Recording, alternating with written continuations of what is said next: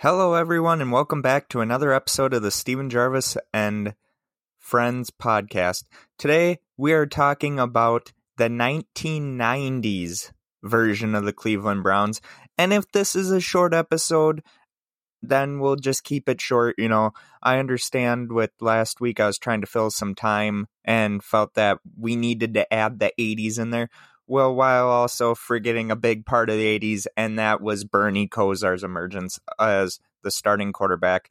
And plus, let's be honest, he even helped usher in a great period that was once lost with the Cleveland Browns, going way back to when Paul Brown and Otto Graham, Jim, even Jim Brown, when they were winning. Uh, Bernie Kosar brought them back to uh, and also Mar- head coach Marty Schottenheimer. Sorry about that. Sometimes I get tongue twisted. Brought back a level of. Uh, they brought back a level of respectability to the Cleveland Browns franchise. And that's what really scared a lot of the people that were, you know, in that kind of well, the Browns suck. But then Bernie Kosar comes in, Marty Schottenheimer retools everything, and they win. I mean, had they not run into John Elway's Denver Broncos almost every year, it seemed, I think the Browns go to the Super Bowl in those eighty in those eighty six and eighty seven years. Um, they probably do win. I mean, the Browns were a much better team than some of the teams that were um, deciding the Super Bowl crown in the 80s. I mean, in 89, you had them going up against the bickering Bills and beat them. Granted, it was a last, and like they beat them in like 14 seconds because Clay Matthew just intercepts a beautiful pass by uh, Jim Kelly. But at the same time, what we re- need to realize is in the 80s, the Browns were profitable. I would, I know Art, Art Modell isn't here anymore, but I would dare say that he couldn't even say they weren't. Uh, the 90s, a little different. Um, we have the emergence of Bill Belichick as a head coach. You know, some people say, oh, well, Bill Belichick wasn't really good in Cleveland and all that bullshit. Wrong he was typically what you'd expect in a first year coach. He made mistakes. Um, and we're going to get into that right now. So Bill Belichick um, was hired as the head coach of the Cleveland Browns in 1991. Um, he before that he was he spent 12 years mostly with the Giants under head coach Bill Parcells, winning two Super Bowls as a defensive coordinator there. Um, he wasn't really the typical. Well, as we know, he's Bill Belichick. Let's be honest. He wasn't the one guy that is always going to give you the long answers to questions that the press wants. Um, so he remakes the Bills or the Bills, the Browns. Um, he reformed Cleveland scouting methods, and in conjunction with player personnel director Mike Lombardi, um, he tried to make a new identity for the Browns. Keep trying to say Bills. I'm sorry about that, guys. Um, he wanted a team that could really play in the cold weather and it didn't translate immediately to on-field success. Um, in 1991, they were six and ten, with the um, offense and defense both kind of being. Eh. Kosar was still the great passer that he is. Um, he passed for almost three three hundred or thirty five hundred yards and eighteen touchdowns. Um, but in 1992 he was a Bernie Kosar's out for the mo- for the rest of the or Bernie Kosar in 1992 in that season breaks his ankle twice and then sits out for most of the 92 season leaving Mike Tomczak under center. Uh, the team finishes with a seven and nine record. They did not make the playoffs. Uh, 1992, they can see that Kosar is physically declining, and Belichick knows it. So he's left with a difficult choice. Um, Bernie Kosar was Cleveland's most popular athlete at the time. He was a hometown boy um, who could have went to any team in the world, but he decides to play for his Browns. Um, Belichick ends up getting Vinny Testaverde from the Tampa Bay Buccaneers in 1992. Um, but in 1993, Bernie Kosar is still the starter. Um, he's named the starter by Bill Belichick. Um, but in the third game against the Raiders, Belichick ends up pulling Kosar after he throws his third interception of the night. Taking over with Los Angeles ahead 13 to nothing, Testaverde leads two touchdown drives to win the game. Um, and then two weeks later, Belichick is named the starter. Or er, Belichick. Belichick names Vinny, Vinny Testaverde the starter. And on the verge of tears after a loss to the Dolphins, Kosar said he was disappointed with the decision and felt he had done what he could with what was at his disposable disposal. Um, Kosar does return though because uh, Testaverde suffers a separated right shoulder in a win against the Steelers on October 24th, but it was only temporary. The day after a loss against the Broncos the following week, the team cut him. Belichick cited his declining skills, while Modell said it was the right move and asked fans to bear with us. Fans brought out grills and set fire to their season tickets. A 20 year old student at Baldwin Wallace College picketed outside the team's training facilities with a sign that read, Cut Belichick, not Bernie. Cleveland won only two of the eight games after Kosar's release, finishing with a 7 and 9 record for the second year in a row.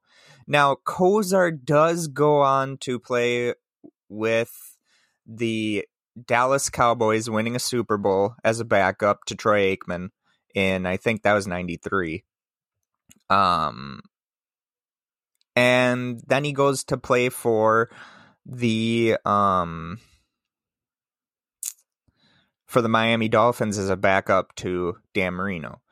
Um Cleveland manages manages to right the ship in 94 while the quarterback situation had not been stabilized, the defense led the league in fewest points allowed.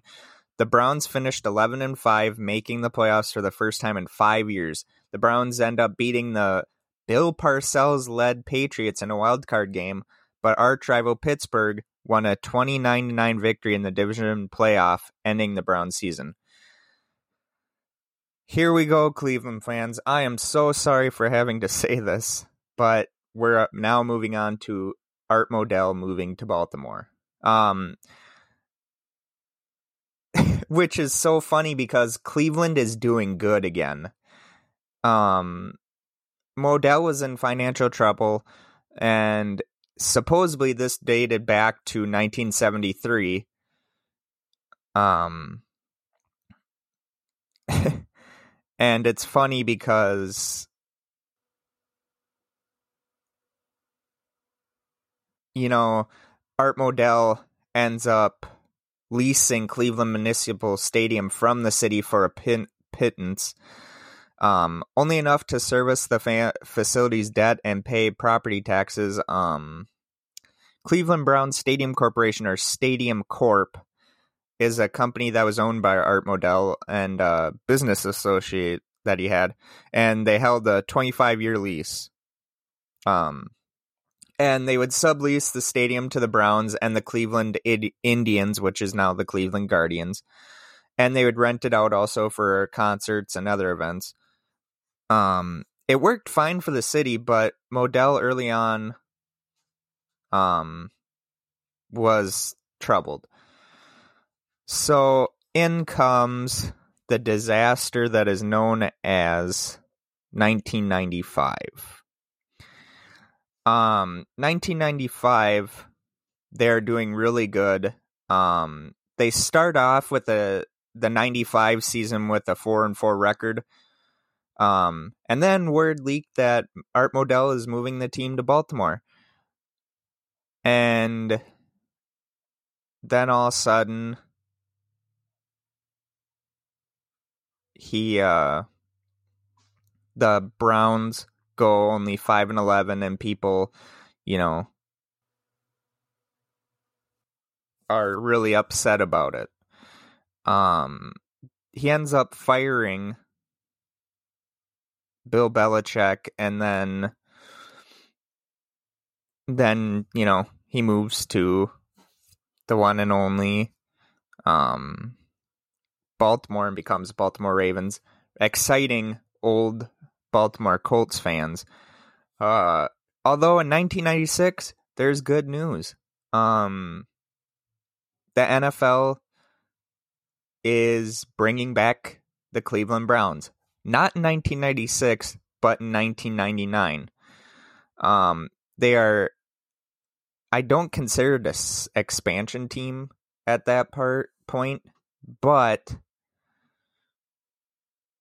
it's funny because they could have paid Modell to try and get the name or to try and keep the team in the uh, city and then he could have just had his own but it didn't happen that way which is really sad um, Carmen Policy who helped build the 49ers dynasty of the 80s ends up owning 10% of the team and was to run football operations. They sign um they hire Dwight Clark, who is a former 49ers wide receiver during the Joe Montana era, um, and name him team's operation director. And then they sign offensive coordinator for the Jacksonville Jaguars, Chris Palmer, in 1999 as the team's first head coach. Um, they do the expansion draft and they pick Tim Couch. So when we come back, which will be the rejoining the NFL Browns, it'll be 1999 through 2004. But you know, I just want to tell you guys how thankful we are here at Steven Gervais and Friends podcast for everyone that, you know, helps us out and wants us to keep going. Um, I'm gonna stay here as long as I can, and hopefully keep bringing the joy that you guys enjoy and all that. If not, I'm sorry. Um, so hopefully you'll join me next Monday. I will be changing that. Our I will be now hosting the podcast on Mondays now. Um, I think that's gonna be a smart day to or smart thing to do so that people start off their weeks you know, when they're at work or whatever. And also, I think it's going to be a good move moving forward. That's not set in stone yet. I'm going to be moving it around. Who knows? Maybe we'll end up on Wednesday. Um, one of these days, I got to get a new camera to record for recording and all that because this camera on my laptop is just garbage.